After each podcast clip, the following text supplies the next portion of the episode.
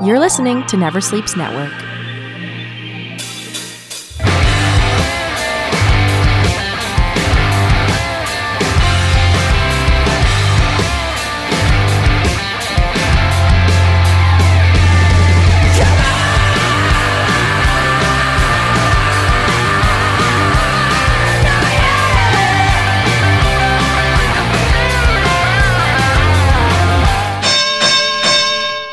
Welcome, family, friends, fans, and foes. It's time once again for Never Sleeps Network's Talking Wrestling. Thank you for joining us on the podcast today.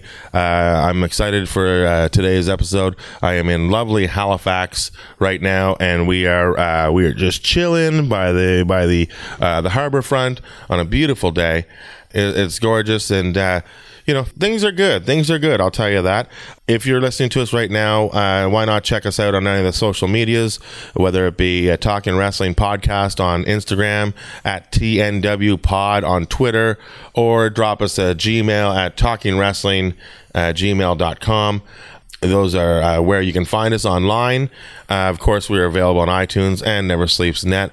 And remember, if you're on iTunes, remember to uh, rate, review, and subscribe. Uh, we are still doing the uh, the postcard giveaway. If you send us a five star rating with review, we will send you a postcard from the 80s of a wrestler from the early 80s. And uh, I saw that uh, three new reviews have come in, and uh, we'll be getting in touch with those people and uh, sending those, those postcards off very soon, probably in a couple weeks once I get back to Toronto and get back to the postcards.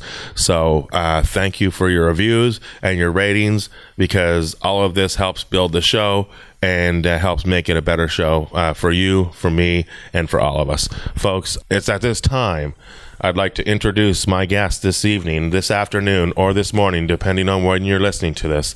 You know, when I was coming up as a comedian, uh, the booker in Ottawa, he used to, he knew I loved wrestling, so he would always put me with guys that also liked wrestling. And, uh, you know, and one of those guys uh, I'm excited to have right now beside me, uh, somebody I've known for pretty much my entire career in comedy, at least 20 years I've known him for. Uh, always enjoyed working with him, always enjoyed, uh, you know, watching him work as well. Uh, a master of impersonations, uh, a master of his craft, a comedy. Uh, Mark Walker is sitting with me right now. Thanks for being on the show, Mark. Thanks for doing? having me. I forget the old uh, the old wrestling bit. Was it still like Hogan Savage one I was doing, or Yeah, well, you were doing at one time when you came through. You had just shaved your head and you were wearing a Stone Cold shirt. yeah, I was doing uh, the. Yeah, but uh, the funny thing is, I got to grow my hair back, Yes, and you were you were uh, bald as well. You did the I bald, bald thing as for well. yeah. Yeah, I was more Bundy esque than uh, Stone Cold. Yeah, I was uh, I was more Doctor Evil, Yeah, but but you had the impersonation down. So yeah, I would uh, I would do that, and I would uh, kind of did the switch over to The Rock a bit, Dwayne Johnson. Yeah. Um, still, my favorite was of all time was still Piper. That Yeah. was fun to do. Yeah, Piper is like the best, and if you can get that voice down and that laugh and the the cadence of it, you know that that's pretty sweet. I heard he hated anybody doing impressions of him. Really, Is what I heard. I heard he just did not like it, didn't care for it at all. I got to see him in person once. It was back when uh, one of the comedy clubs when we used to do the uh, Children's Miracle Network telethon Okay. through the night, and we go. It, we would run it out of the comedy club from about two in the morning until about six in the morning. And, and Piper was in town doing. Um, I think it was the one with Billy Blanks uh, back in action. okay, So he was like really like in his heyday as a, as an actor. Yeah. like he was like he, he looked like a movie star. He was six two and you know very trim by Yeah. by what you would expect of him from his wrestling days. And it was uh, Dave Duvall and Mark Breslin used to host that event, and he was actually cutting a promo because he was uh, doing the movie, but he was uh, building up uh, the feud with Goldust where they had that backlot match Oh, yeah, at WrestleMania. Brawl, yeah. yeah, and they uh, so he was he was sort of building that one up, and. I was sitting next to uh, another Ottawa legend, uh, Jeremy Hotz, uh, comic, who loved wrestling as well and loved Roddy Piper. And we were just kind of standing there, and they were, and and Roddy was at the booth. He's going, he's going, yeah, well, you know, I'm kind of semi-retired from wrestling, but Goldust has been running his mouth, and I'm gonna, you know, and he was all cutting the promo. And Mark the owner of the club, actually cut him off and said, "Well, that's all the time we have for that." And I've heard the stories about how fast Roddy was. Like he could really move quick. Anybody tells stories about Roddy Piper is that he was unbelievably fast. Like he could move, and you'd be like, "Wow, what had just happened?" And he went from seated to hands slamming on the table, finger in, in uh, Mark's face, and he goes, "No, I say when I am done talking." and uh, and Hotz just totally lost his shit. He goes, "Fucking right, Roddy. You don't take shit from anyone." Like- but uh, it was uh, one of the coolest things I ever saw. I, it just Did you ever see him in person, or Oh, oh well, I've oh yes, yes, I've seen him wrestle in like wrestling in person. Like, Yeah. my greatest moment that I've ever seen live a wrestling event was uh, Ric Flair's debut into the WWE. Oh. and he walks out in Ottawa with the Real World's title. Oh, yeah. and he walks up to Piper and he's like, "You like this, Piper? You like this belt?"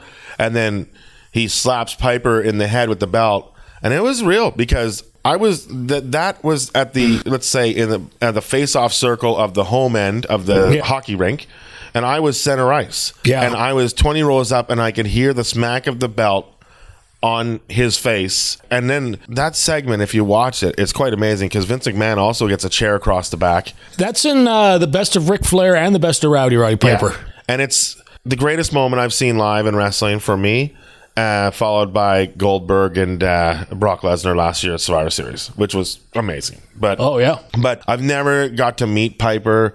So many people like he was coming into Toronto so much uh, in the in the last ten years before before he died. Like, Well, I and he got uh, he became pretty good friends with Russell Peters, and they would hang out at the store a lot or something. they would, and not only that, he would go over to Russell's and hang out and watch the UFC cards too. Rouse used to tell me. Oh wow. Yeah, and uh, yeah, so Piper was just like he's just a cool guy. Like he was, he would do like he did the Royal Canadian Air Farce one year. Yeah. did a sketch with Craig Lauzon that was like the twelve days of uh, Christmas, but Yeah. with with Piper it was fantastic. He's been on like Allison Dore uh, has had him on her show three different times and went out with him one night, like and Yeah, hung out yeah. with him, and he was just so kind and genuine and nice. She was uh, she was we were living in the same neighborhood at that time, and I ran into her like, and she was still floating from, Oh, yeah. from the experience. Like she was uh, just couldn't believe it. Well, she talks about that. I believe in our second episode of Talking Wrestling, I had her on, and she talks about her Roddy Piper stories.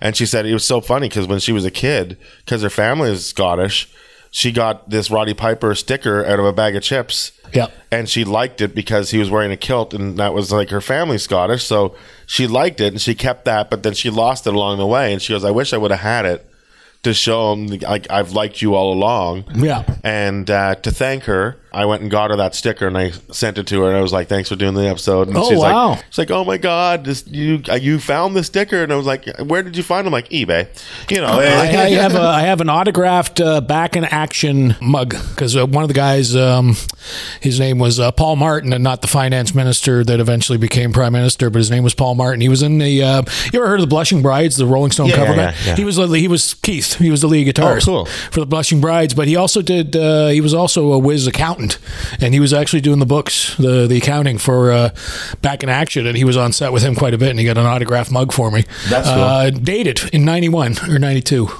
That's great. Now you did your comic special, your CBC comic special. Yeah. For those of you who don't know, comics was like um, it was like was it a half hour or a full hour? It was a half hour, and I got I just barely got in by the skin of my teeth. Like I got the got last in on the season. last season. I got in on the last season, and you know, but ironically, I got in season two of Comedy Now. Like I did comics in '98, and then Comedy Now, which was a full hour in '99. That's crazy that you got them two years apart. Yeah, I got it back to back. Yeah. I missed most of the comics because I wasn't a comedian, but I watched the you know the last couple seasons of the comics I watched religiously, and uh, the two that I liked the most, Tom Stade's, I loved uh, only because he had he had Brad Lyons in his sketches, Yeah. so I thought that was always funny. Yeah. And uh, and then yours because it was not only a comedy special, but it also had a B reel. So Yeah. you had like sketches in it, right? or Yeah, little yeah. segments.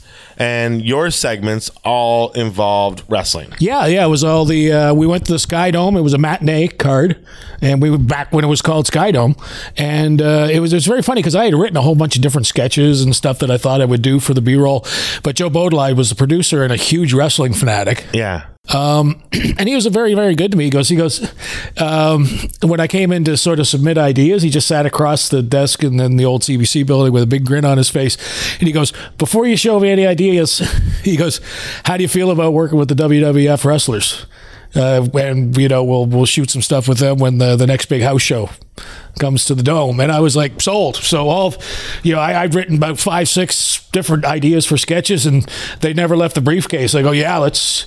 The only one I was trying to. Um, I really wanted to work with and didn't get a chance to, but we just missed her by one minute. Was uh, when Joanie Laurer was uh, Chyna, Yeah. and that's when she was really, really jacked, like Yeah. the very muscular, When because she she's trimmed down. speaking. Yeah, Yeah. yeah. When she was, uh, yeah, Before she started speaking in DX. yeah, and so I would have, uh, I would have liked to have uh, worked with her. It's it's sad when you talk about wrestling and everything these days and how many are gone. Like, Chyna was a really tough one for me because, and then of course she got Farrah Fawcett that day. yeah, You know, and with the other guy, you know, Farrah Fawcett died the morning of Michael Jackson, but by Yeah, the that's- afternoon, nobody was talking about Farrah Fawcett, and Chyna died the same day as Prince, so nobody talks about Chyna. Yeah, it was it was very it was very sad. It was very heartbreaking. I mean, I saw the la- one of the last reality shows I ever saw was um, where they're in the house, and it's not Big Brother, but it's uh, it's the uh, it's another celebrity one. Surreal life. Surreal Life, yeah. Yeah. And she was in the house, and I was just, you know, my, my heart would break anytime she would start talking because she was just talking about, you know, her fears and insecurities and, and all of that. And I always felt bad for her because she had the misfortune of, you know, her ex marrying the, the CEO of uh, WWE. and it happens the way a lot of things happen like it happens you know whenever you work a lot with somebody like you hear of on-screen movie romances and you hear of like you know this is not uncommon for two wrestlers that travel together all the time if they're female and, and male Yeah. or if they're two gay males probably too i don't know but if you're working together you're traveling together you're always together and you like each other and your chemistry is you're playing boyfriend and girlfriend Yeah. you know, eventually it carry it'll carry over. I, I do believe that. And she was really at the height of her popularity because she had you know streamlined her physique. She had some cosmetic surgery done. She had a she did a Playboy layout that I think was the biggest uh, in Selling sales at her time, yeah, yeah. And uh, she set a new record with that, and she was right at the peak of her popularity. And to hear her tell that story on the Surreal Life, she goes, and it just, she goes, I woke up one morning and it all went away. Yeah. like she really got the the the rug yanked out from under, and I don't think she was ever really quite the same after that. I don't think so either. She went to uh, she went to Japan and tried to work in Japan, and uh, the wrestling's a little more stiff in Japan, Yeah. so that didn't go as well as she planned. But she stayed over there teaching English and stuff like that, and Yeah. yeah, that that whole Chyna thing is. Uh, it's a really sad, sad story, and I wish they'd put her in the Hall of Fame. It was really one of the ones where it kind of soured me on uh, the current uh, WWE situation. Yeah, I just felt it was, you know, no no pun intended, or to use a storyline, you know, but it was a real screw job. Oh yeah, it totally was. You know, it's just like it's unfortunate that Hunter that you can't deal with your ex girlfriend being on the roster. So Yeah. you have to send her to the other roster, and then that's not good enough.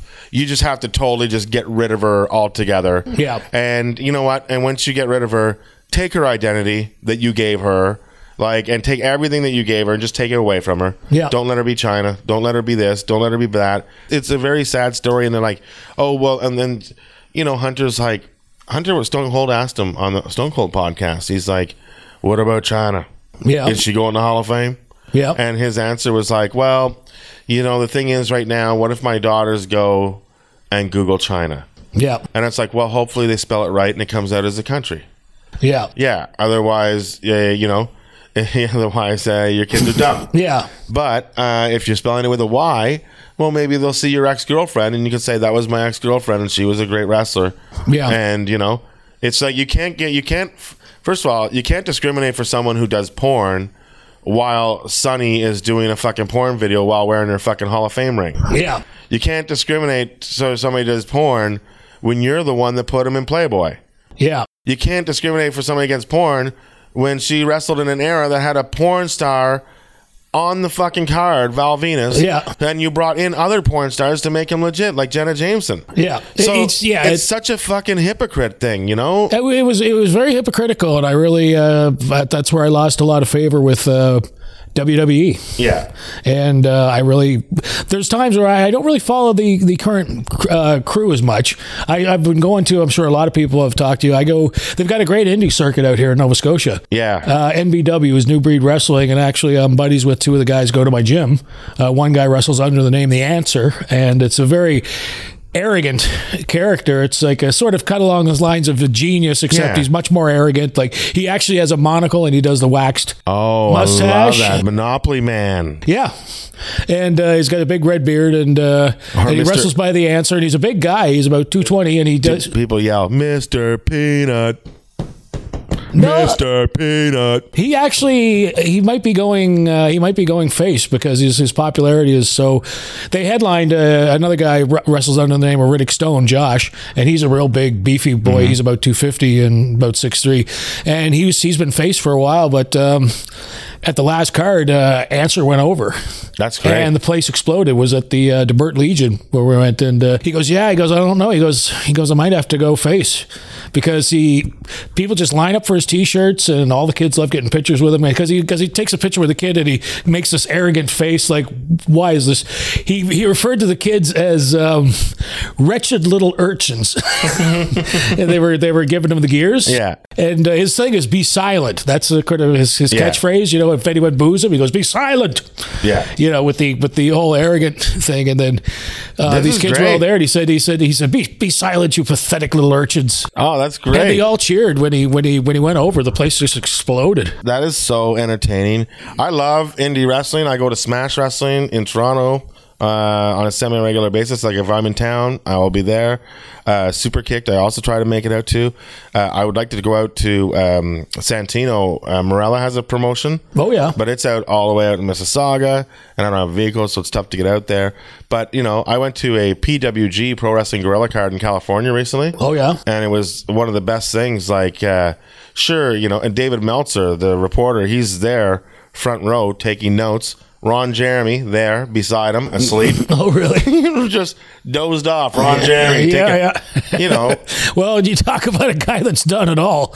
Well, I was like, hey, at his age, getting an erection's gonna make him take a nap. Like that's Oh, a yeah. lot of blood leaving his head, going yeah, to his that's, head. that's yeah. You know? So that's the way I look at it.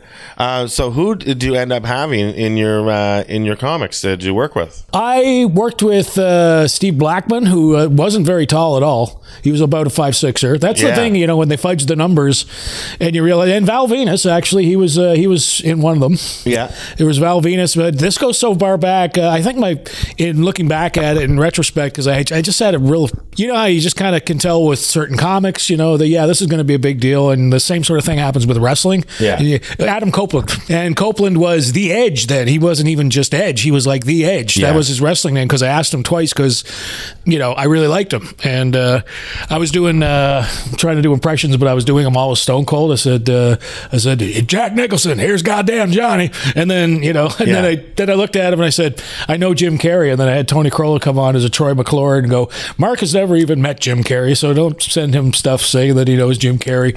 and uh, Adam was really nice, and he said uh, uh, he said he had a hard time keeping a straight face. He thought it was really funny, and but the funny thing was is that I had two other guys who were my entourage was Darren Frost and uh, Tim Nutt. Yeah. And so Adam comes in and he goes, Well, what are we working on? Or whatever. He looks over, sees Tim Nutt. He goes, Holy shit, man, you're Tim Nutt. I've seen you uh, at Yuk Yuk's I don't know how many times, man. You're really funny or whatever. And he goes, and he goes, So what do we do? And I said, Maybe something like that.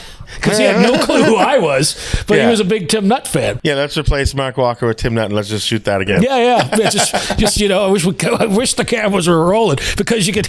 It's like that episode of The Simpsons, and here's where little Martin's heart breaks or whatever, because he had no clue who I was. But a huge Tim Nutt for two years. All Tim Nutt ever did was anytime Raw came on, he goes, "That guy knows that guy's a fan. He's a fan." Hey, I don't know him, but he's a fan. He told me. Yeah, he's a champ now. Really? yeah. Yeah, he was like, now he's in the Hall of Fame. Well, he knows who the best is, you know. That was a real heartbreaker when he had to retire. Oh yeah, because it was so sudden. Yeah, and he was. Um, well, I remember when he had that neck surgery, and I was like, boy, I don't know if he's going to come back from that because it's kind of the same deal Austin had. And uh, if you've read, you know, if you've read uh, Mick Foley's book, uh, like you know as well as anyone, uh, Mick Foley said he goes, Steve Austin is was so going above the call of duty, like he in his absolute heyday of the Austin era, he really shouldn't have been in the ring. Oh yeah, exactly. Even when he was not supposed to be in the ring doing stuff, I'll just do a promo.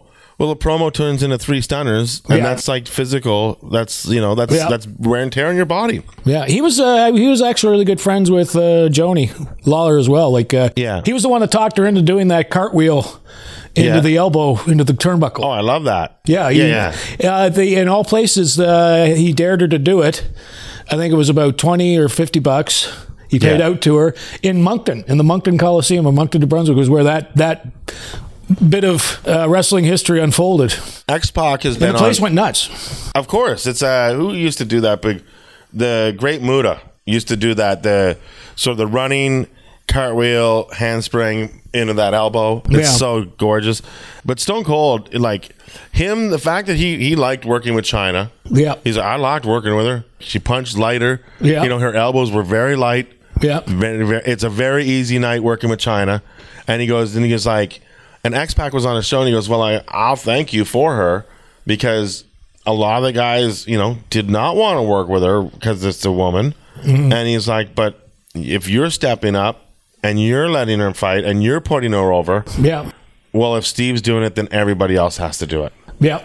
And they they made it real. Like I was, I thought for real, Chyna could beat up all of these men. Like Well, remember when he actually put the stunner on her and I think it was Survivor Series? I was in Calgary at the Other Side Sports Bar. They ran it live. Yeah. And uh, we went there. I used to love, I used to love hanging out at the Blackfoot Inn on a Sunday because you get like, you know, 12, sometimes 12 comics. Yeah. And all, all, most of the comics are huge wrestling fanatics. Yeah. Because I've always said it's basically the same kind of life, different art form, but the same life. You're on the road a lot. Yeah. And I mean, I remember even reading Bret Hart's book and thinking, man, um, I played all those bars that the wrestlers went drinking in during the Stampede wrestling days. when I used to go out to Calgary when I first started going out and I'd start driving these roads, I would think that like Dynamite Kid and Bad News Brown and Davey Boy Smith and Yeah. Bret Hart, like they've all traveled these exact same roads Yeah. to these exact same towns. Like you go through Drumheller, you see the Stu Hart statue. Yeah. You know, the old dinosaur. Yeah. That, uh, you know, when I read that in the book, I started laughing because, like, I, yeah, I pass that dinosaur every single year, it seems like. Well, the uh, WWE wrestlers used to stay at the Blackfoot. I heard stories about uh, Mike Dambra having a few brews with Austin one time. I wish I wi- I've never been there. When I the never, I was card- never there either. and but I've heard they do stay out there. You Yeah. know, because it's it's a hotel that is out of the way, easy to get on the highway. Yeah. and nobody bothers them, and it has a bar, a really good bar, right? You know, with hot waitresses. And uh, and and and uh, Steve was even saying he goes, I never know how I go over here because of the Hart feud.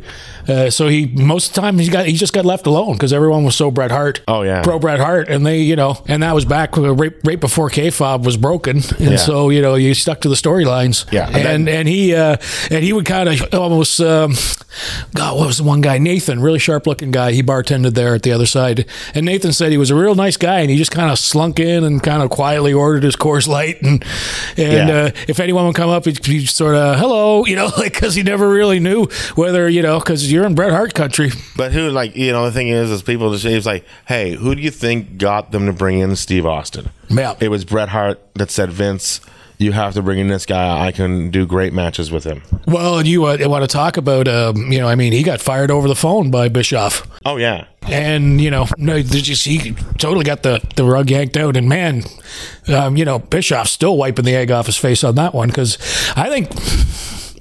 Uh, for you know, pound for pound, I, I think he was bigger than Hogan. He didn't have as long of a run, but I mean, when that glass broke and that opening cord hit, I mean, I've been I've been in house shows to see it happen, but you just even you know, it's very rare that t- TV could really translate the energy and the vibe yeah. you know, but when you were watching Monday Night Raw, No, when you hear the glass, yeah, and then like immediately, bum, bum, bum, you Yeah. know, like I go back on. Uh, my roommate has the network, and we go back and we watch some of these fucking cards with Hogan on the eighties. Yeah. and it's the exact same. Like the bah, as soon as those two three bars Yeah. from Real American, everybody's on their feet and going nuts, and it's just like it's hard. It's hard to like.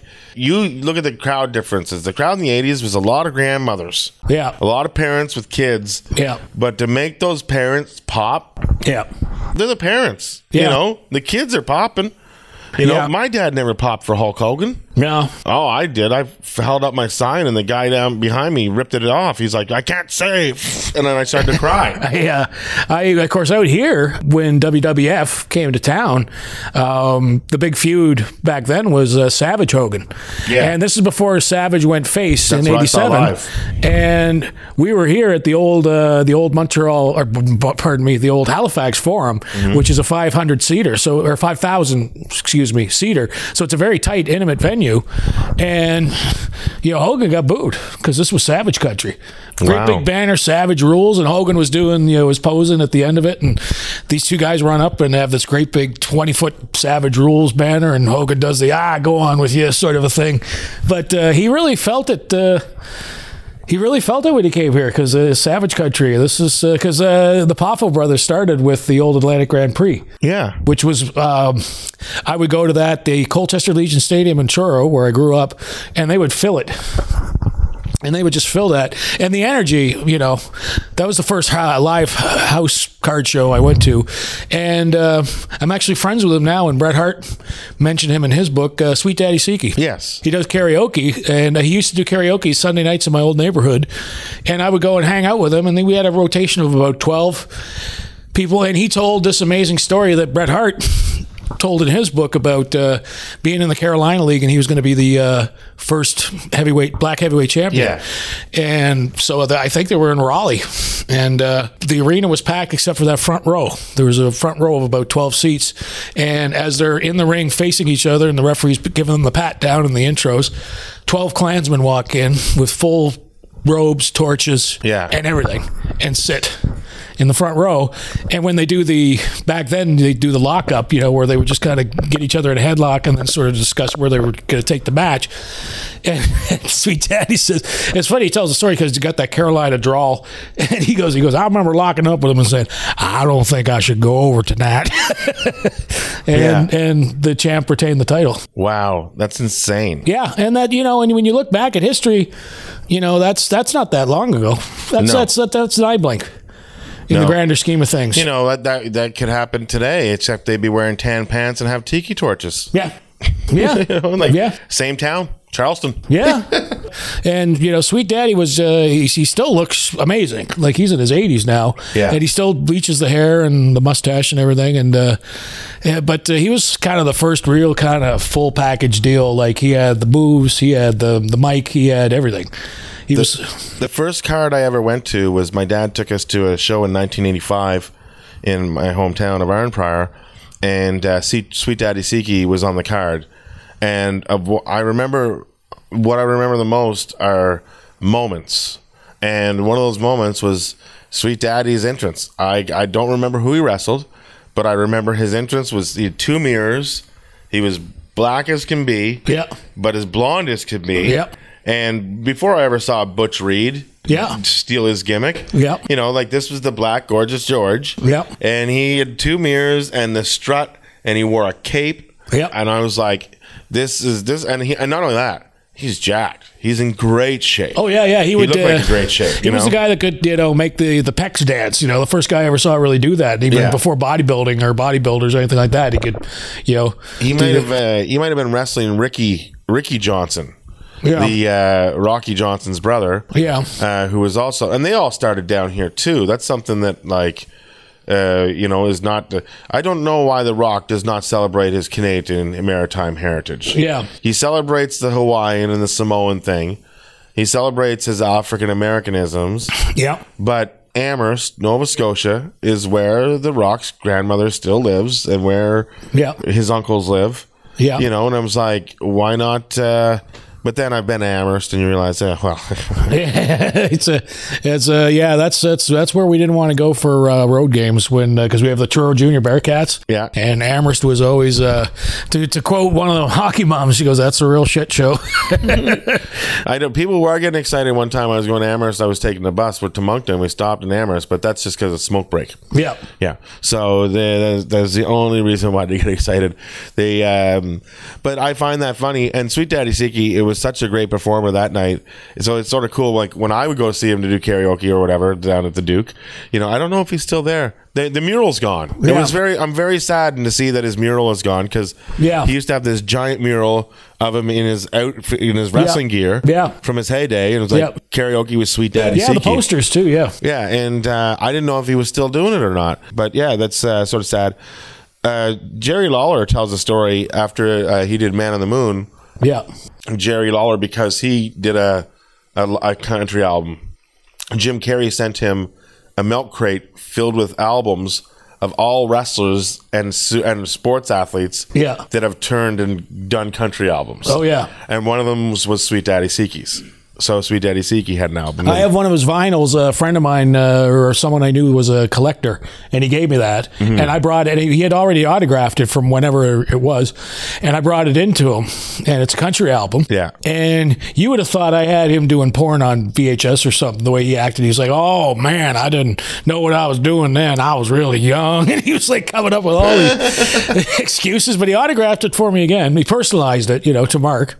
Yeah. But uh, yeah, he was. Um, I, I, it's funny that you know you you make friends with some of these people that you watch as, as a little kid, because I, I can't tell you who he wrestled that that night, and it was Wednesday night because they always did Wednesday the the house shows. Uh, they would do TV. you'd get an hour Atlantic Grand Prix on Saturday afternoons from about four to five because we'd watch that and then uh, go have dinner and. Uh, but yeah, with him, uh, you know, like uh, I, I couldn't remember who he wrestled, but I just remember just it being electric, and he's all I really remembered from that night. That's like yeah, but it's like what a you know what a performance. You know, my, like when I was a kid, you know, you see certain things and you see like the only thing else I remember from that night. Well, I have the actually I tracked down. um I have the poster, the marquee from that from the, my first wrestling event. A business went out of business in my hometown, and they were auctioneering everything off. My dad was the auctioneer, and when we were pricing everything the night before, Yeah,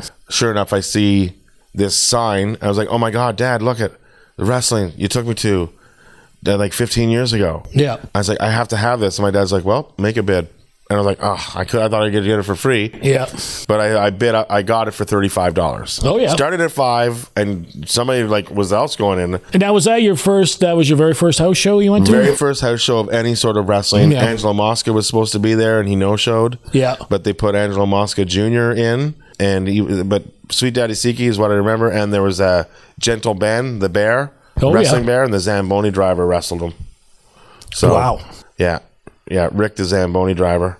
Were you around um, um, Toronto when they used to? It was every two months, and it was uh, the height of the Hogan era, and uh, they would do these uh, Sunday matinees at uh, Maple Leaf Gardens. No, I wish. and all of us comics would go. Like there'd be Brent Butt, uh, Brian Hartt, all these Jeremy Hotz. Like we'd all just go because it was like Sunday afternoon. Everybody was usually back from wherever they were Yeah. on the Saturday night, and they would it would go from about two to five or something like that. And we would just uh, like we would do our own commentary. Like back then, it was still Jesse Ventura was still kind of the guy, and Yeah. uh, and uh, Brian Hartt had one of the funniest lines I ever saw. Bob Backlund had just come back, and you know Bob looks, you know, it's politically incorrect now, but he looks like a full-grown midget. yeah, And Bob comes stomping out to the ring, and uh, Brian Hartt had a line where he said, "Being accompanied to the ring by his ass," and like we just laughed all afternoon. that was such a great line. It does sort of follow him around the way he has that midget ass. Yeah, and the uh, the chicken wing thing too. I remember one time um, at a Edmonton house card where I just I just became friends with Bill Cowan, and it was a it was a Sunday afternoon matinee at the uh, at the old uh, Northlands Coliseum, and uh, that's where I saw Piper live for the first time. He wasn't even supposed to be on the card; he was a surprise, Oh wow, and Piper just turned up. that's cool. He fought the Million Dollar Man. Really? And the million dollar man actually tried to pay off Piper to, you know, he goes, he goes, this is, you know, this is three grand American, so that'll get you a good night here in Edmonton. You just take that money and forget all about it. And Piper was looked at him and he was kind of counting the cash, and then he just clotheslines him and he goes flying out into the crowd and started throwing money at people. Oh Jesus! And then went in and uh, I think uh, I think Piper got the pin, but uh, I, I just remember my my mind just being blown, you know, Yeah. because I was Piper's the reason I got back into wrestling as an adult. Mm-hmm. I just he was just so spectacular and, and riveting. Yeah, and he was uh, always entertaining. Like my favorite uh, Piper match was uh, definitely uh, Piper and Bret Hart WrestleMania. Yep. And the Hoosier Dome. And uh, Piper had never been pinned his entire WWE career. Yep. He only got pinned once. And I saw I saw him. It was a cheat pin. Uh, he fought Ric Flair at Maple Leaf Gardens, Mm-hmm. uh, one of those uh, afternoon shows, and Flair cheat pinned him. He had his feet up on the ropes and, and got Piper on a one, two, three. Yeah. Okay, so maybe the only clean pin. Yeah. You know, Piper never lay down for anyone No, because uh, you know that was his bargaining chip. Like he's like, I'm Roddy Piper. Like, well, he look at- never needed a title. And you never, you know, the thing is, it's like you could say, oh yeah, Hulkamania ran wild. It's like, yeah, but Hulkamania can only run wild if he has a good enough heel. Yeah, you're only as good as the villain. Yeah, and the villain, And he was the greatest villain ever. yeah, and he in was- my opinion. No, no, I would say, I would say so too.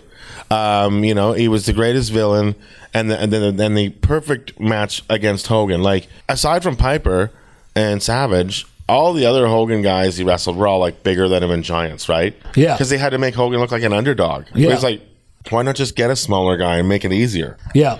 You know, like what if the bigger guys were Hogan size? Like, you know, and I, I think wrestling is now is going that trend where smaller guys are are just getting more shots because this is just what it is. Yeah, the workers. Yeah, the workers are, you know, I mean, and when you think about uh, Dynamite Kid, like he was only about a five sixer, I think. Oh yeah, yeah. There's so many good wrestlers that are like in the cruiserweights and stuff like that. There's so many great wrestlers right now that it's just like you know the the giants and the a, a giant should not be a regular a regularity. Yeah. There should only be a couple giants. Well, there was, I mean, with in Andre's time, even even though he was really sick when he fought Hogan in WrestleMania three, Yeah, it was still Andre's call. Uh, you know, and I, I remember hearing the story from I don't know how many different wrestlers that were there telling the story that, you know, he's in there at the, uh, it was a Silverdome, I believe, the Pontiac Silverdome, it was WrestleMania 3. And real Americans playing, and Yeah. the crowd's going nuts. And Hogan's still back there talking to McMahon going, Andre's cool with this, right? yeah, you know, like, yeah. Because like you know, Andre never lost, and not only that, it's like you know, a lot of times they just put him in battle royals. yeah. You know, he would come through. He didn't have to wrestle for the title because then you'd lose your belt because Andre doesn't lose. Yeah. So that's why the the battle royal was invented for Andre the Giant to win and make him Yeah. look like he was the best. Yeah. Not only he doesn't beat one guy a night, he beats twenty guys a night. Yeah. You know, and uh, that's why he's the king of the battle royals. It's like they were invented for him, more or less. Well, I like the uh, the trophy they have now, which is Andre. Yeah, that Andre the Giant Memorial Yeah. Trophy. Yeah, that. Uh, Jesus Christ, who won it last? Mm, fucking oh, ah, the wrestler Mojo Mojo Rawley won it last year, and I wasn't happy with that. I saw him. I saw Andre in person again at one of the uh, Maple Leaf Garden house shows. Um, he was walking with crutches by then, Mm-hmm. uh, and he was a manager. His wrestling days were long I've gone. seen him once as a manager. He managed Bundy. Yeah, Yeah, Bundy versus I can't remember who he was versus, but uh, he was in Bundy's corner and he was wearing his white shirt with his uh, brown two tone brown plaid. yeah, dark checkered jacket, dark checkered, light checkered, and uh, you know, very sweaty. yeah. Always, you know, like just it must have been a difficult life just to be that size in that era and having to deal with everything. Well, um, Billy Crystal wrote the movie My Giant uh, about Andre when they were actually on the set of Princess Bride. Yeah, Uh, between takes uh, or whatever, you know, Andre would just tell stories of his life. yeah, And Billy Crystal was just, you know, like just enthralled. yeah. And like uh, when I had Ted on, he tells some great Andre stories, and uh, you know, he's like Andre would just go into a bar and be like, "Do you have a garbage pail?" Like, yeah, he's like, "Bring me a garbage pail." Three cases of beer on ice. that's it, you know, and Yeah. that, and then he would just sit there and drink three cases of beer.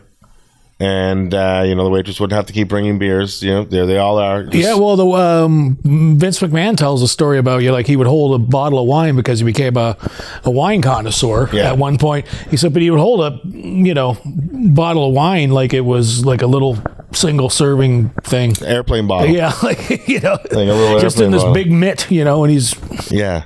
and he said he goes he goes he uh, in, in McMahon's own words he says you know like uh, you know he said Andre could polish off a forty of vodka and barely cop a buzz just because he was so physically huge. Yeah, it's just enormous.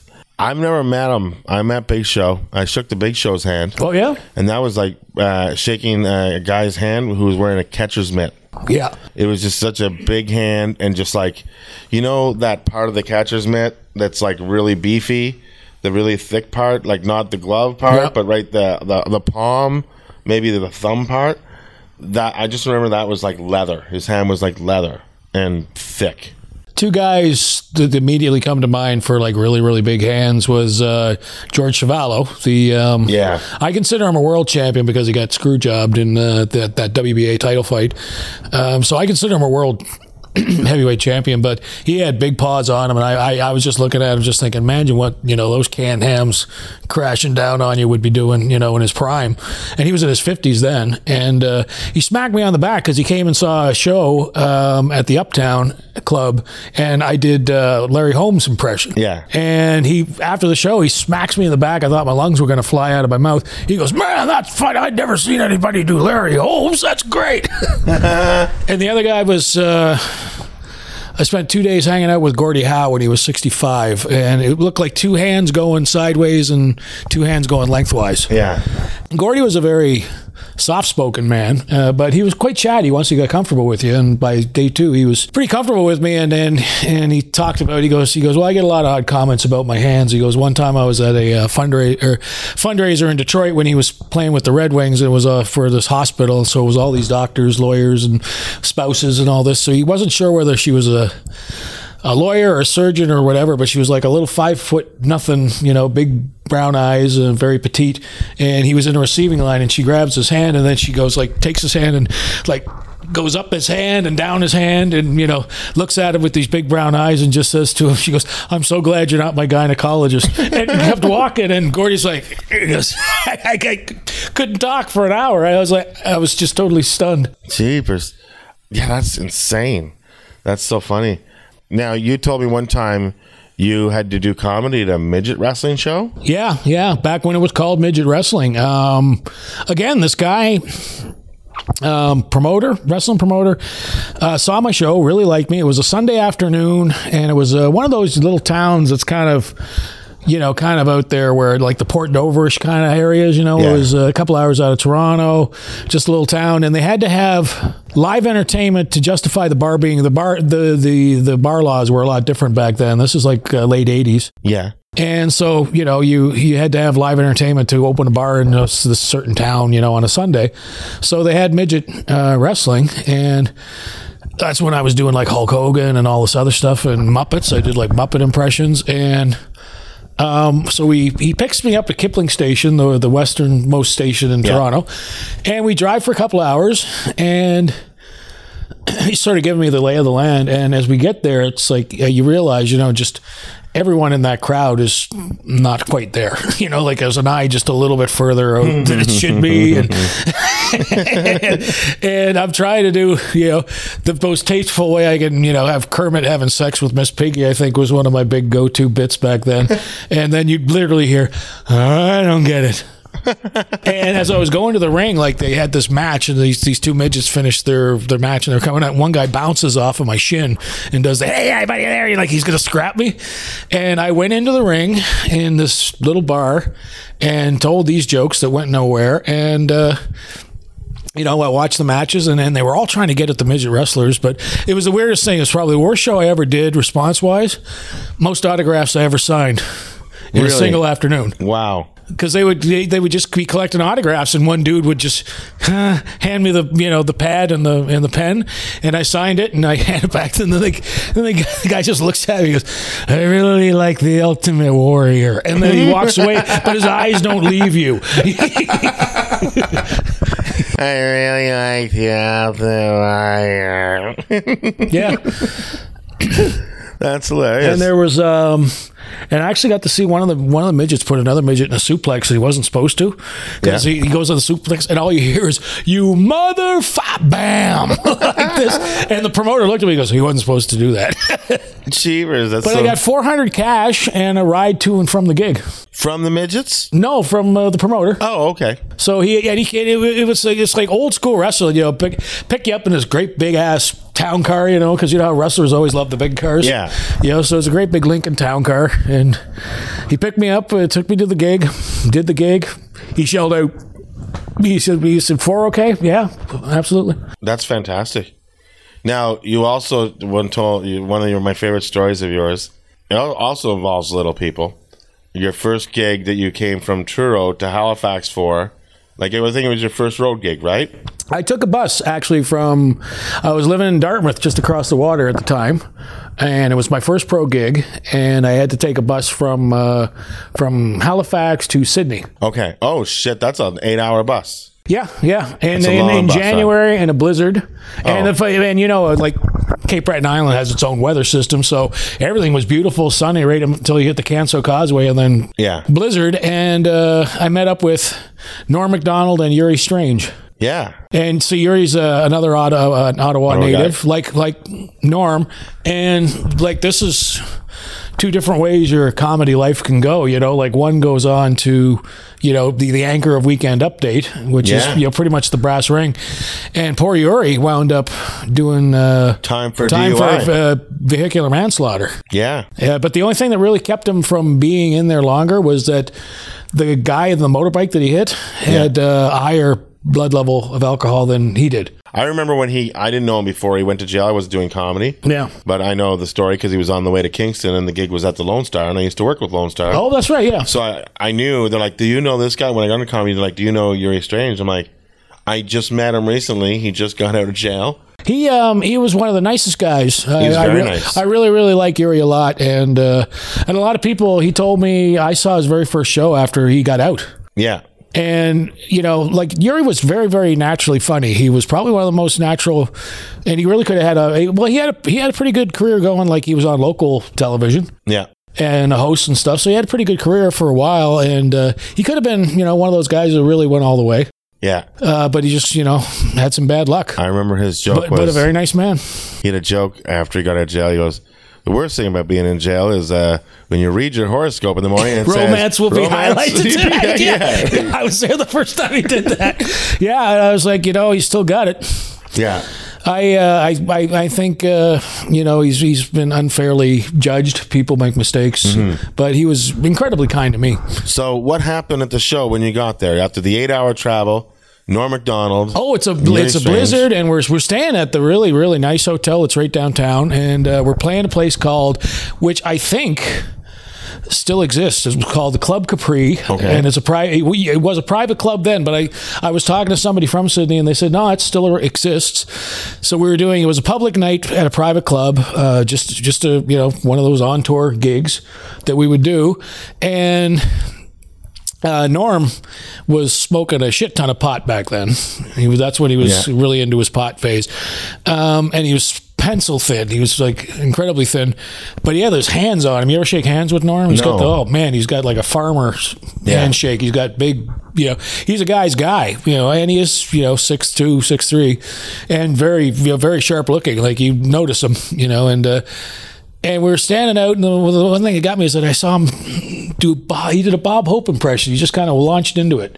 Remember, we are talking earlier about how he Yeah. downplays his impressions, but other than Dave Thomas, it's the only guy I ever ever saw do Bob Hope. Yeah. And we're standing there waiting for the taxi to come to take us to the Club Capri, and it's a blizzard. It's the snow is swirling and everything. And Norm just, ah, it's good to be here in beautiful Oahu. Morgan Brittany will be joining us. so, so he gets a Morgan Brittany reference. And uh, I just remember being incredibly impressed with that. And he asked interesting questions. Like he asked me who my favorite famous comedians were, and you know who were the comedians that I've worked with that he liked. Uh, you know, and, and, he just asked smart questions. And uh, but we did the Club Capri, and afterwards we were like, we had a Wednesday night to kill in uh, in Sydney, and the when this one gal says we'll go to Smooth Herman's, which is like this legendary show bar that only closed about a year or two ago. Cool. He, he was, and, and this was winter of '87, January of '87, and uh, so we go, you know, and by then I'm starting to pick up sort of the norm essence, you know, Yeah. because he hasn't he hadn't quite become norm then. He was he was very deadpan, but incredibly funny. But uh, he was sort of starting to slip into offstage. He was kind of becoming the norm caricature that we know now.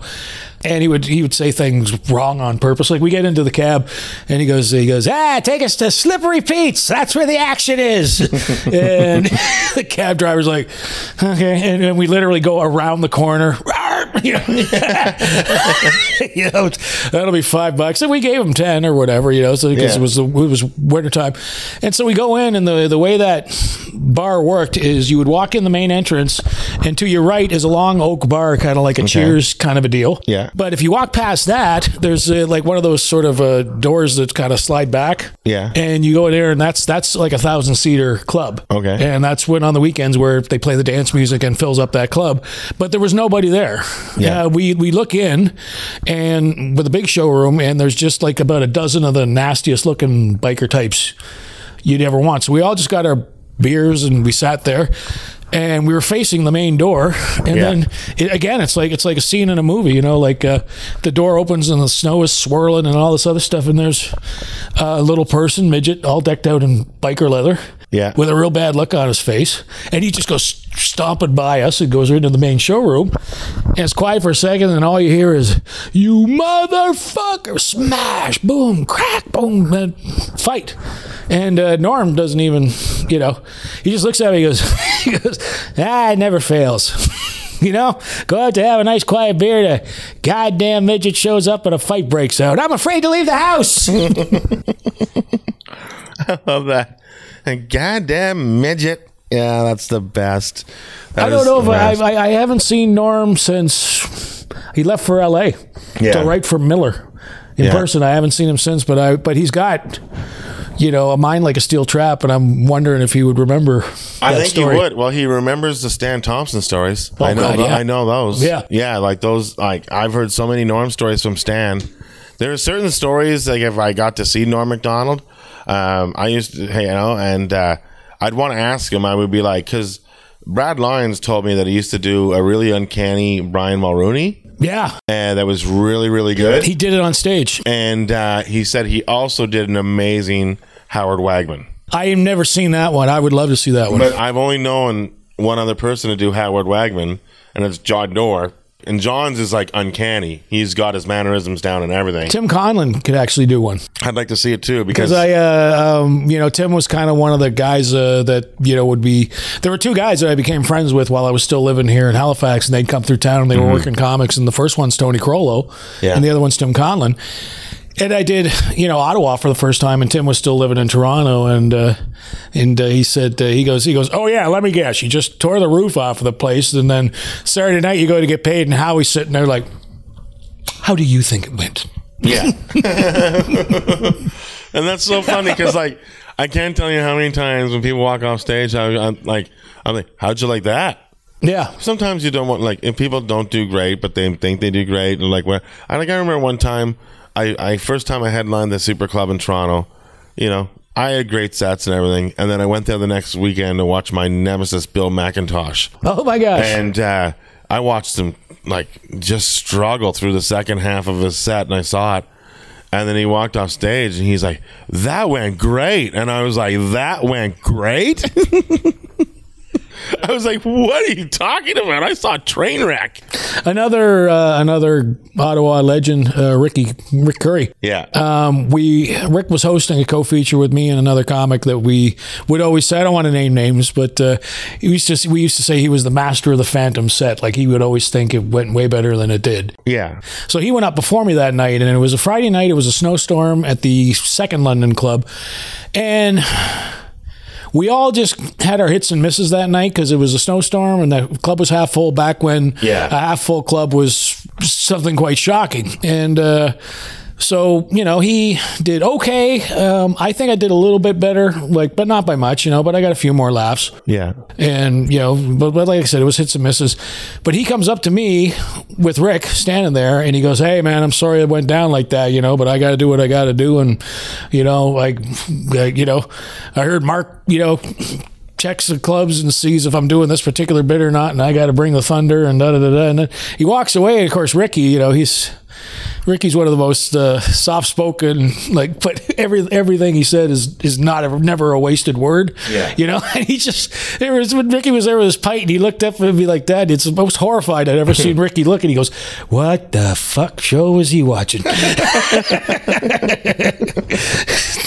Delusional. and that's you know, and I think uh, that's one of the things that I like about comedy that reminds me of wrestling. I mean, there's all these egos, and I bet you there's tons of wrestlers think we just had the best match ever, oh yeah, and it was like that was a fucking dumpster fire. Yeah. You know what I mean? Like, Well, it's like when I um, they had a behind the scenes thing at uh, WrestleMania. Was it 19 at Safeco Field? And it was Yeah, uh, probably. And it was Hogan. It was Hogan McMahon was the main event, but it was Yeah. also the third of the the Rock Austin ones where where Stone Cold actually puts over Dwayne. that was a really good WrestleMania because it was also Jericho and Shawn Michaels. Yeah, yeah, it was great. it was an amazing card. and. Piper And came Piper back. showed up. Yeah.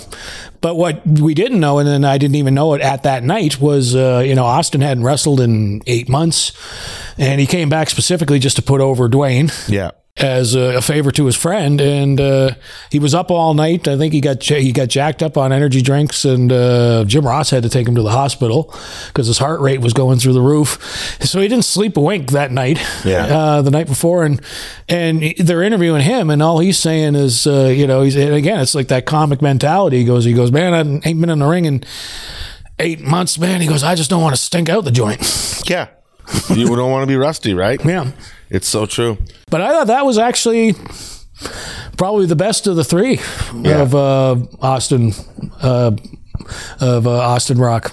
They did have their matches. They did good. I often wonder if there's ever going to be a Cena Rock 3 because they just did the 1 2 and they each won one. Yeah, But um, I was not a Cena fan when they wrestled. Yeah. But now I love John Cena. It's amazing what a couple of years could do. He's just like, I don't know. Eventually you just get tired of not liking someone and now you want to like them.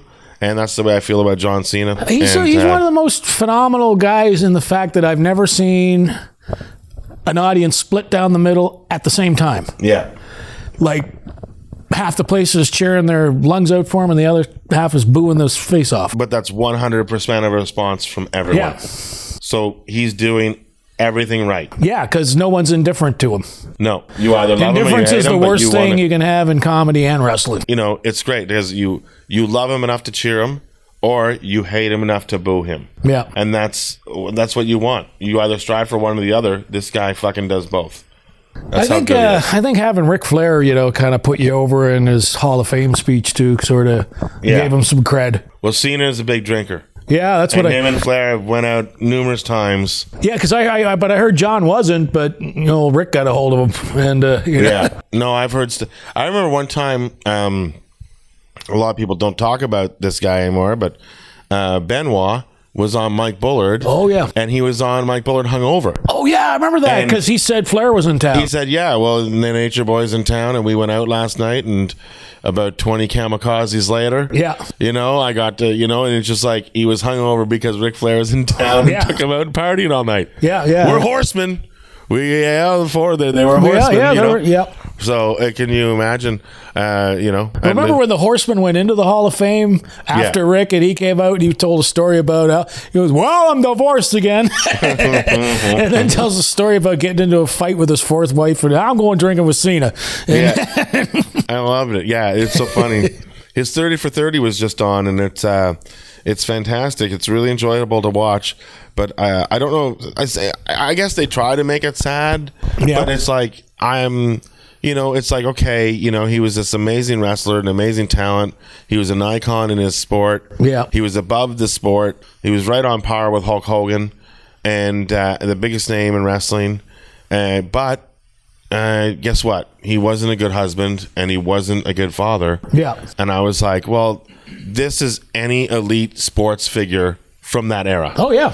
You don't think Wilt Chamberlain? You don't have I like he slept with ten thousand women. Yeah. him and Ric Flair pretty much on the same timeline. Yeah. You know, I was like, just I was, I bet you at least if he slept with ten thousand women and Ric Flair slept with ten thousand women, I'm gonna say there's a 500 woman layover between the two of them. That's that's an arena show.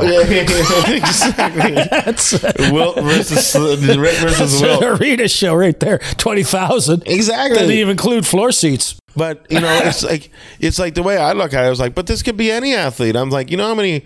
It's like, oh, I'm I'm really sorry that the you know David Flair's on there complaining. Yeah. and I was like, shut up, David. You were in WCW. I remember watching you. Yeah. you took Torrie Wilson's virginity. Yeah. You, you fucked George Clooney's. Uh, I know, not Torrie Wilson. Stacy Oh, Stacy Keibler. Keibler. He took- David Flair took Stacy Keibler's virginity. I'm like, you fucked George Clooney's girlfriend before he could fuck her. I was like, your life ain't that bad. Yeah. You know what I mean? I'm like, Reid uh, developed a heroin addiction and did a lot of drugs. And it's unfortunate that he died early and uh, Yeah. like because of his drug habits. But Charlotte is uh, is one of the greatest wrestlers I've ever seen in my life. Yeah. And watching her is like watching. She does a lot of her moves that that like she's really patterned her style after her father. Yeah. and it shows, and it's great. Except she does moonsaults. Yeah. and she's so fucking good. I think one of the best and worst things that happened to wrestling was when uh, they put the movie The Wrestler out. Yeah, because everybody thinks it's a everyone, sad story. everyone, everyone's, you know, like I remember when when Macho Man died, and I said, "Oh, you know, shades of the movie The Wrestler," and his and his wife said this was nothing like The Wrestler. Macho Man had a heart attack driving down the street and pu- fucking put his car into a tree. Yeah, and she, she said she goes he was he was good with his money. He did not, you know, when he walked away from wrestling, he stayed away from wrestling. He Yeah. he was done and happy to be done, and he was loving the life he was leading. None of that, I don't. Yeah, I hate when people compare stuff to the wrestler because first of all, they don't. Yeah, yeah, this guy is on the down and outs or whatever. But you know what? Like he's still getting paid to ma- wrestle that match, and and the match where he wrestles at the end. Yeah. it's like everybody just presumes he dies. Yeah, I was like, no, he finishes the match and he goes on to back to his van, Yeah. and he goes to the next town because this is what a wrestler does. yeah. There's no, and there's no. He doesn't die. This isn't The Sopranos. Well, I mean, look at look at uh, you know look at Ric Flair. I mean, he's he's he's been in horrible. He's still on tour, still doing speaking engagements. yeah, Most of these wrestlers now are doing speaking engagements. yeah. And because, you know, comics are like, oh, they're taking up stage time. Some Toronto comics are upset. Oh, yeah. I can't do Sunday night because Ricky Steamboat's in town. Well, guess what? You know what? He deserves to make a living too. And there's a lot of people that want to hear his stories. Well, Jake the Snake is riveting. You know, like uh, Mick Foley's fantastic. Yeah. You know, um, I and I will work with any of these guys. yeah, As I love it. I love sitting in a room hearing wrestlers talk about wrestling. Hey man, I uh, when I when I the first day I met Jake the Snake, uh, first thing he does is grin at me and flip me off, and I said, "Man, I just got flipped off by the snake. This is great." And then he would rip me in the car, like because it was me and uh, me and Ryan and him, and he's going after Ryan, like you know, and then afterwards. You know, we. I, I said. Uh, I said, yeah. I said, comedy's a lot same way. A lot of ribbing in the car. And he and uh, Jake said, he goes, uh, he goes. Oh, if it wasn't for the ribs, brother, we wouldn't wouldn't stay sane or whatever. And he asked me about whether I was married or not. And I said, well, I had two live-ins. I said, but uh, he goes, I go, uh, I got a problem too where I like my women pretty crazy. and he looked at me and he just he goes, should have been a wrestler in the '80s, brother. They flock to you. You call me the shepherd. yeah. Oh, that's fantastic. We'll go out on that. Um, that is, uh, we've pretty much reached the point. We are at, uh, yeah, we're over the hour.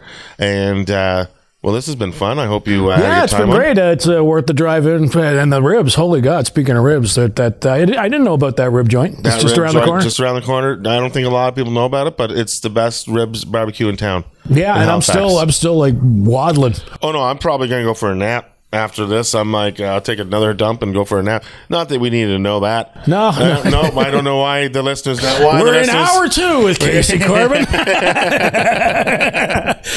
Uh, Mark, where can we find you online? Uh, where can we find you? and uh, where are you performing next? What's going on? Um, just doing a couple of. I'm kicking around the Maritimes for uh, the Christmas season. I got um, one gig on the 24th at Brewster's Pub in, uh, but I, I'm not sure if that's a private function or not. Uh, Brewster's Pub at the November 24th. Bridgewater on the the 16th, I think, 17th, and uh, I think that's another Christmas gig. So I'm kind of kicking around here. I want to get out west, and I'd like to get back to Ontario. It's been over a year. Yeah, yeah. I, well, I know a lot of people would love to see you back. Uh, and you're on Facebook. You Yep. can find you on Facebook. Mark Christian Walker on Facebook. Mark Christian Walker on Facebook. Uh, of course, you know where to find me. Comedian Casey Corbin on Instagram, Casey Corbin, Facebook, Casey Corbin, uh, Twitter. Um, of course, Talking Wrestling podcast on Instagram at TNW Pod um, on the uh, Twitter. And, Now, is it this uh, week with Steamboat or? Steamboat is coming up soon. Ricky Steamboat, I will be working here with him December 2nd, 1st, 2nd, and 3rd. So hopefully we'll have him on, and that episode will come out uh, probably that week of December uh, 7th. I think the Ricky Steamboat episode will be dropping. And uh, remember, That's the one. Uh, that's the guy Jake Roberts said is uh, the best he's ever seen and the best he ever worked with. Ric Flair says the same thing. Yeah, you know, and it's like, and I can't wait to sit there and ask him, you know, so many questions. Like, even in the Ric Flair documentary, he's talking about how they had they made you uh, Verne Gagne would make you a wheelbarrow a guy up twenty floors, and the guy had to, and so he goes, his arms would get so sore, he'd smack his face on the ground, Yeah. so many times. And I was like, so is that why you thought you could take that DDT? yeah. Because you got used to smacking your face I on the remember. cement? I remember thinking. I thought for sure Rick was dead. Yeah. I thought he was dead that night. I was a kid, and I was like, Yeah. and I was a big Ricky Steamboat fan. Yeah, that uh, that and uh, when they took the throat uh, th- was the lead up for the- WrestleMania yeah. three. We took Well, the bell to the throat. Look at okay on three feuds in a row, Muraco Fuji. They fucking hung him over the top rope by by by Mr. Fuji's tie. Yeah. or he maybe his belt or something like that. Yeah. They hung him over the top rope. Yeah. and then the next feud. Jake the Snake, DD. No, the next feud was maybe uh, the other one, uh, the the GDT. He got DDT'd on the floor. Yeah. and it seems like every time this guy, he's like the new Snuka. You know, Piper blasted his head with a coconut. Yeah. And then Snuka went to the AWA and Colonel De Beers pile drives him on the floor and bloodies him. I'm like, this guy's got no luck at all. When he did uh, when it was WrestleMania week uh, at the Dome, uh, Rock Hogan. Yeah. one of my favorite because Michael Landsberg always interviews. Um, you know, a lot of the guys, and because you know, in in WrestleMania, the, the city gets a whole week Yeah. of festivities, so everybody was there, and they had uh, it was my favorite uh, off the record ever. They had Gene Okerlund, Bobby Heenan, and Roddy. Yeah. all three of them, and they ended. They told amazing stories, you know, and everybody got their their moment in the sun, and everybody just loved hearing the other stories. I remember Heenan cracking up Piper like where he just got the giggles, you know, Yeah. had a giggling fit, and at the very end of it he goes last question and he went from Okerlund to uh, Heenan to Piper. And he goes he goes any regrets? Could you do anything if you could do anything different what would you do? And uh, Gene Okerlund said not a darn thing. He goes I'd just love to do it all again if I could. Um, Heenan got very sentimental. He said I wish Gorilla was here. You Yeah. know he goes I really miss Monsoon. And they go to Piper and Piper doesn't even miss a beat. He goes I never should have hit Jimmy with that coconut. He ain't been right since Yeah, so uh, I was like, I tried to tell people there was a real coconut. They're like, no, they gimmicked it. They must have put a couple holes in it. I'm No. like, no, no. They- they're like when you see the anger Oh. on Snuka's face when he finally gets up, you even see Piper talking about it you see Piper and running. Oh, yeah. I was like, it's the most believable thing I've ever seen in my life. Yeah, I uh, that that was you know again the kayfabe era where you were like, did that really just happen? Yeah. and they would they would have a lot of moments like that. I mean, I remember one time I think it was uh, Studd and King Kong Bundy uh, double teamed uh, Andre the Giant. Yeah. and they were on a Piper's Pit laughing about it, and Piper's laughing his head off. I don't know, whatever. You know, he's, ah, that was great when you strung up Andre, And then the next week, Andre crashes Piper's pit, and Piper sells it so amazing. He goes, he goes, and they double teamed me, and then and Piper's just standing there. He looks at it with the most sincere, like you'd buy a car from him, and he just says, "I just thought that was terrible."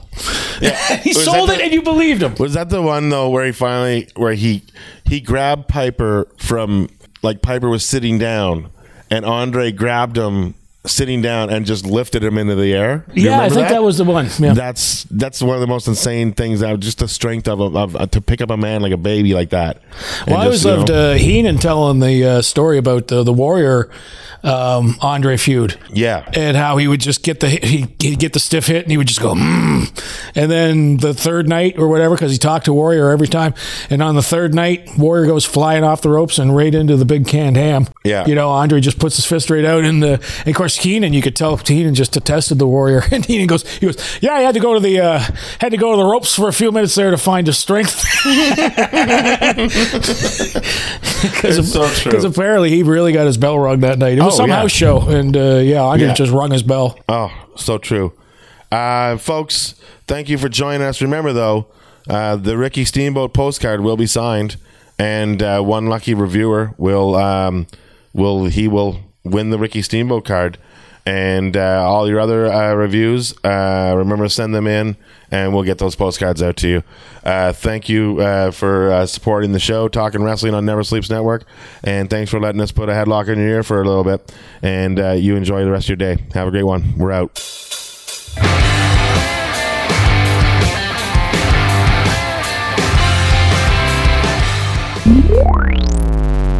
Never Sleeps Network. This has been a Never Sleeps Network production, executive produced by Alex Ross. For more information and content, visit neversleepsnetwork.com.